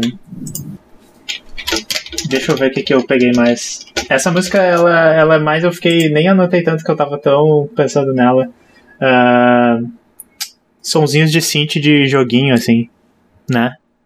Sim, é o finalzinho ali, né? É, é, e antes do solo ele faz um. Muito, muito legal, assim. É uma coisa que, tipo, até uns 10 anos atrás e tal, se tu usasse sons assim numa música, o pessoal ia te chamar de babaca e tal. Porque, tipo, nos anos 80 era legal, aí nos anos 90 ficou feio usar um monte de sonzinho ah, engraçadinho assim e tal. E aí hoje já é na moda de novo botar um monte de sintetizador estranho e som estranho. Muito legal. Ah, é. Enfim, mas tem, tem isso aqui. Ele fala de. É, é, outra coisa legal sobre essa letra é que Scream parece com Screen, que é a tela também, que eu acho que tem uma. Enfim. coisas, coisas pra ver sobre essa letra. E agora a gente É, tá chegando já, na. já é coisa de nerdão, nerdola. Nerdola. Agora a última música do álbum. Tem outros bônus desse, né, dessa aqui, Ah, mas são essa só né? remixes. Vamos para a próxima que se chama I will remember. Que que é isso, meus amigos? Uma boa maneira de fechar um álbum, né? Exatamente, Descendo- bem na maciota. É bem na maciota, exatamente. Deixa eu. É, O que, que tu tem a nos dizer sobre isso? é, essa, essa música. Ela. Não sei se ela, se ela é parte do, do resto da, da concepção ali das músicas sobre robôs e tecnologia. Mas ela dá um. Tipo assim, ela dá meio a entender ali sobre o lance do. Que os robôs roubam ah, os sonhos uns dos outros. E tem esse Nation's Eye aí que, né, vai saber o que, é isso aí. É, ele. Sabe o que, que eu entendi disso? Porque eu acho que é meio tipo um pouco de cada coisa. Ele fala com uma visão do tempo quando o conhecimento estava preso. Sim, E agora nós nos perguntamos como que as máquinas podem roubar os sonhos uma das outras de pontos que não são visíveis. Então eu acho que ele tá falando de tipo como tu expressa o conhecimento como dados e copia eles. sim. Ah, Pouco, né? deixa eu É voltar aqui. O chat fez umas contribuições legais. O, o Gabriel Fern tava dizendo que o início tava parecendo que era o Como está, amigos? Do Virtual 14 lá. Virtual 11. Estou isolado. Amigos. Mas daí ele mudou de ideia. Deixa eu dar um oi pro Guilherme HFV. Eu estou aqui com o meu parceiro Guilherme aqui, que não é você. E aí, Guilherme? É, e a Arlete, Arlete falou que essa coisa das máquinas roubarem os sonhos é bem maneiro. É exatamente, eu acho que tá, ele tá literalmente falando sobre comunicação entre máquinas, sabe? Ah, e só que o tema da letra eu não consigo pegar mesmo isso. é, Ele tá falando aqui, eu vou me lembrar do. Você vai se lembrar da estrela que veio essa noite. Ele fala isso que você vai olhar pro céu e com a sua mente você vai ver os olhos da nação. Eu não sei, sinceramente. Pode ser que ele esteja falando sobre, tipo, uma, Sim. uma pessoa Um que agora é uma uma máquina. singularidade, né? É, Ou que, né? ou que virou uma inteligência artificial. Tipo, eu penso naquele Exatamente. filme Lucy lá. Eu não vi esse filme ainda. É, não é tão bom, mas, mas é por aí. Deixa eu ver o que que. Eu Tem- lembrei, sabe do quê? Do Serial Experience Lane. Que eu não consegui. Faz É muito tempo que eu também. assisti. Mas tinha essa coisa da internet, né? As desconectadas pela internet. Não sei se tu assistiu. Ah, assisti. Uhum. É bem legal, fala um pouco sobre essa pira de, de a mente humana ser um computador, virar um computador e tal. É. Ah, deixa eu falar um pouco sobre o que, que eu anotei. Ah, o Akira final. também, né? Do É. Akira que vira máquina, né? Tem que assistir o Akira de novo, faz tempo que eu assisti. O- É, o Akira pra mim é mais medos. ah, é horror corporal dos medos da, das bomba atômica e essas coisas, acho. Sim. Mas falam. É, o que, que eu ia dizer assim, ó. Uma, esse ac- acústico com o vocalzinho do Jeff Tate é muito um dos clássicos sons do Queensryche. Tipo, tem vários nesse álbum e essa, essa música me lembra hum, Take a Hold of the Flame, que eu acho que é um ou dois álbuns antes. É do primeiro, do. É, é do primeiro, né? Que é, do, dois. do, do Warning. Isso da Warning. é. Então, enfim, uh, clássico Queensryche, muito bom. Uh, o quando o violão entra fazendo tchan, tchaca, tchan, tchaca, tchaca, e o baixo tá fazendo du, du, du, du, du, e a bateria tá fazendo perfeito, assim, tipo, de novo aquela coisa que a gente falou, assim, Tá. A banda é muito foda em fazer esses momentos perfeitos pra canção brilhar. Assovio. muito bom. Sim. Não sei se é um assovio É, tipo, rolou até um. Até um, Winds of Change. um assoviozinho hard rocker ali. Mas É. quer dizer é que a gente tenta muito emular esse tipo de, de, de vibe, assim, né, cara? E, e é um negócio muito, muito legal, assim, de. Tipo, analisando como músico, assim, a- as skills é, deles são muito boas, assim, pra compor, sabe? É, É. muito. Tanto que o Queensryche, depois que começou a se esfacelar, né? Perdeu o, o Chris Egarmo, que era o guitarrista principal compositor. Depois é, acabou ficando mais. é, como é que eu vou dizer? Centrado no Joff ali e não era tão legal mais, né? É, Então- o, acho que isso mostra como uma banda pode tra trabalhar bem junto às vezes, e às vezes é difícil de tu recolocar uma peça da mesma maneira que, que tinha eu, antes. Né? Eu ia xingar. Quando a gente teve uma outra hora, eu esqueci qual era o contexto, mas que a gente tava falando que eu ia falar que, tipo. Ah, é, eu tava falando, eu tava pensando na sessão instrumental de London lá, e daí eu tava pensando que, tipo, essa sessão instrumental comparada com as coisas que tu ouve no Operation Mindcrime 2, que é sem o. é só o Jeff, basicamente, e uns outros músicos. Claramente tu vê que aqueles outros músicos estão meio que tentando emular o que, que os, os outros caras conseguiam fazer, sabe? Então eles, tipo, estão usando uma fórmula do que, que é o som do Queensryche, mas, tipo, nesse álbum, tu vê. Olha ali, ó, que Dina passou. Ah, não! Ah. nesse, Ih, eu não tô te ouvindo, Guilherme. Eu espero que, que Dina não tenha derrubado o microfone. Não, tá. Ah, tá. tá tudo certo. Hum. Não ia dizer que ia aparecer um anos de gato daqui a pouco. Isso, Ela mas... virava a bunda pra. Nesse álbum, os clichês do Queensryche estão aí, sabe? Mas eles não são. Não é que não são clichês, mas eles são tipo a melhor versão de, de tudo. E vai surgindo o acústico, o estilo Queensryche os arranjos perfeitos de todos os instrumentos, o vocal sofrido do Jeff Tate, uh, as harmonias nos solos, uh, que é o Iron Maiden mais mais que eles fazem. Uh, enfim, é, é muito foda esse álbum nesse sentido, assim. E, enfim, sobre essa música, eu acho que é isso, ela não tem tanta coisa. A solo de violão, o que, que é isso? Eu botei também. O, uma coisa. Ah, sim, solinho sensacional. Uma coisa que eu ia comentar é que se vocês puderem procurar depois, o, eles fizeram um acústico MTV. Não sei se saiu oficial esse álbum, mas eles fizeram um acústico MTV. Eu nem ouvi, é. E, e cara, tem umas versões. Tem a versão dessa música e tem a versão de. de Clean Words, que é muito foda. Tipo assim, no. no de o quê? Qual? Desculpa. Killing Words. Ah, Killing Words, ah. Tipo, aquela introzinha ali com, com o. com o. com o synth, eles fazem no violão, fica muito bonito. É, e, cara, eu acho que. Espero que vocês curtam aí esse tipo de vídeo. E... É, vamos fazer um. Um a gente apanhado. vai fazer mais, eu acho que todo mês a gente vai fazer, né, Lucas? Isso, vamos fazer um apanhado de tudo que a gente falou, porque, enfim, Uh, só retro, uh, fazendo a retrospectiva, porque teve gente que chegou mais pro final. A gente fez esse podcast falando sobre esse álbum que se chama Rage for Order, do Queensryche. O, o Guilherme comprou de um cara do interior do estado aqui o vinil de 86. Muito foda. Mostra a parte de trás aí pra nós. Olha, os homens bonito. Os homens, eles estavam com uma pira muito gótica e a gente descobriu, é engraçado que eu já tinha ouvido um monte esse álbum, lendo as letras e lendo, falando sobre o álbum. Descobri que eles estavam com uma pira, nós somos vampiros, ai. Porque o álbum tem metade, metade do, das músicas falam um pouco sobre, tipo, relacionamentos amorosos e, e essa pira meio nós somos vampiros e tal. E, literalmente eles estavam muito influenciados pelo esse ocultismo e coisa e metade fala sobre tipo coisas sociais que tem a ver com a tecnologia e problemas de tecnologia que a gente está começando a pensar, ainda está pensando hoje. Inteligência é, artificial, fundo, né? guerra com robôs e tal. Um... Ah, coisa mais linda.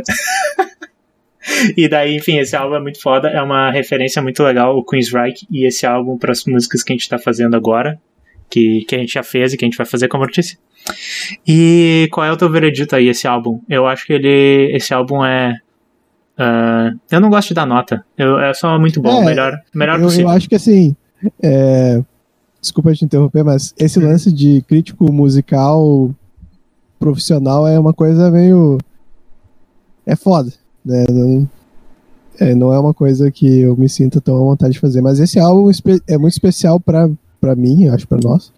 Uhum. E como vocês perceberam, ele é bem recheado de temas uh, diferentes. Até, até eu ia te dizer que uh, nesse conjunto de coisas eh, que eles transitaram de uma vibe meio.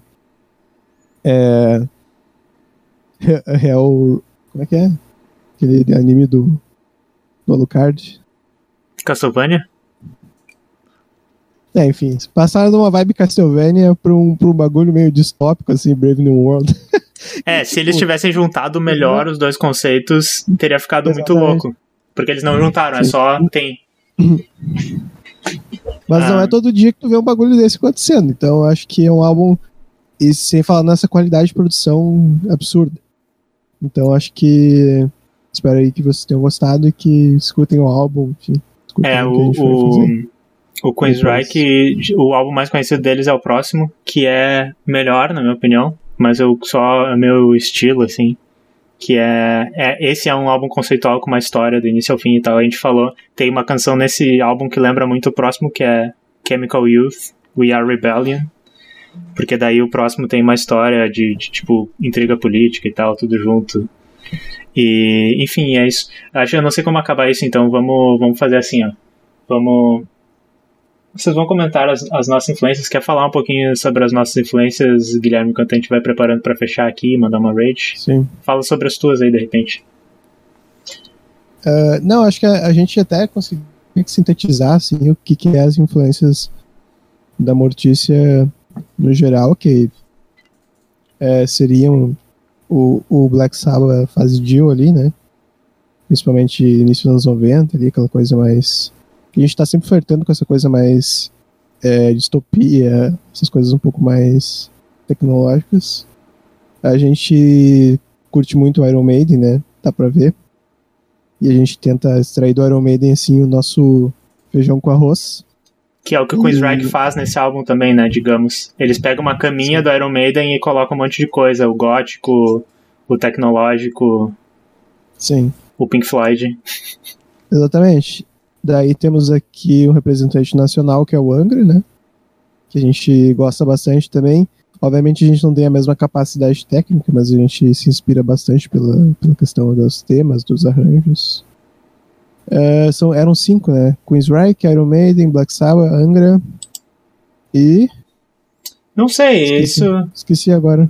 Isso é mais, mas enfim, eu diria que a nossa banda, como é que, que assim, quando a gente tá falando de inspirações, tipo, Queensryche é uma inspiração muito sobre, tipo, quando tu ouve o geral, a canção no geral é assim que a gente queria que ela soasse. Que a gente falou várias vezes sobre esse álbum.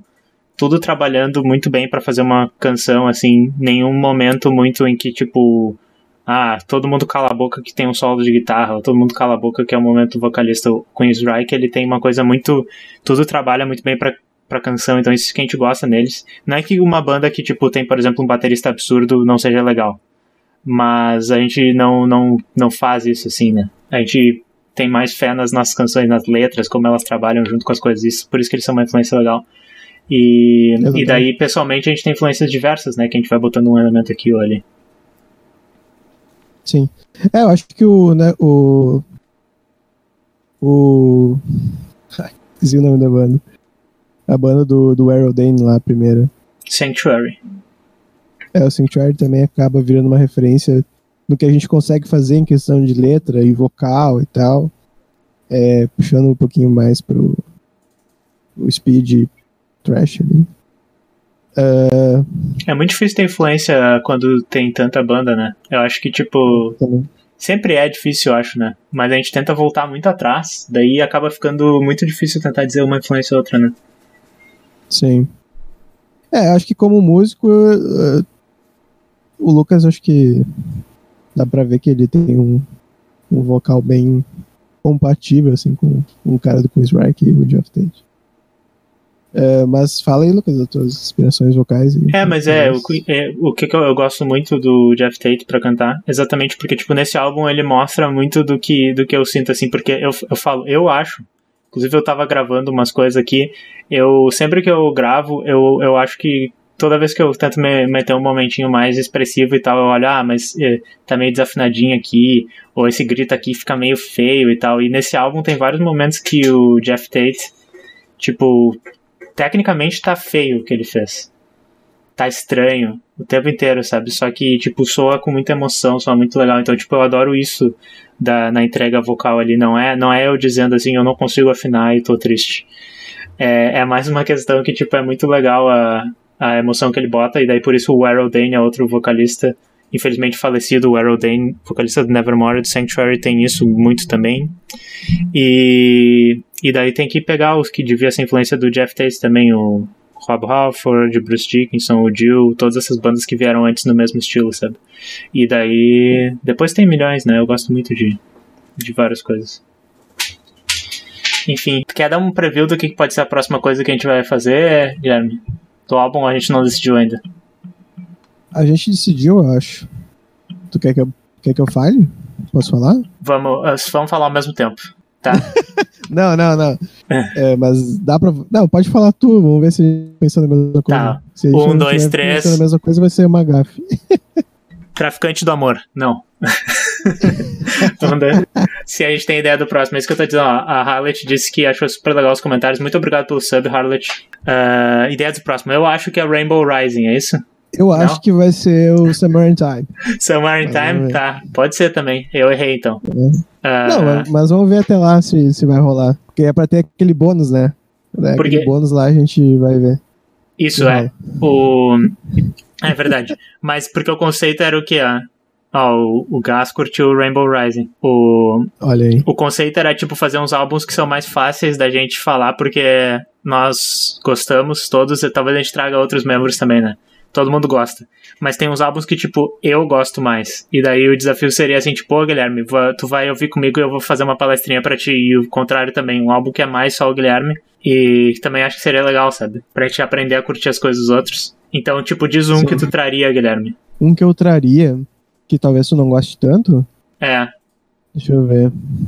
Cara, fala tu primeiro aí, porque eu vou ter que dar uma pensada. eu acho que ou eu traria alguma coisa do Pain of Salvation ou um do Devin Townsend. Então, ou eu traria. Então, certo que tu vai trazer, né? Então, Não, mas eu traria Perfect Element Parte 1. Eu acho que Perfect Element Parte 1 é melhor de trazer. Ou Devin Townsend Ocean Machine, que, que eu postei no nosso Insta lá. Sim. mas acho que eu prefiro pra podcast o Perfect Element, porque esse é um álbum muito legal de conceito e letra, que é parecido com esse do Queen's Rye, que eu gostei muito, que quase não tem porra nenhuma na internet. Então a gente não Sim. tava assim, tipo, ah, a interpretação canônica é que o Jeff Tate foi mordido por um morcego e daí. é, não, o Sim, entendi. Já ter disponível por um morcego é que, que, que que tu traria? Cara, eu não sei, eu vou ter que pensar mesmo. Vai ter que pensar, tá com vergonha de dizer na frente do chat, mas beleza. Mas então é Uhum. isso aí, pessoal. Deixem os comentários aqui, deixem no Discord, deixem no Twitter, sigam a Mortícia no Twitter ou no Insta. Comentar que no, no Rising tem uma música que influenciou o nome do nosso álbum, hein? Ah, é Não verdade, é nada. verdade. Show, É deixa eu então, pegar. Lucas. Isso aí. Falou, pessoal. Falou.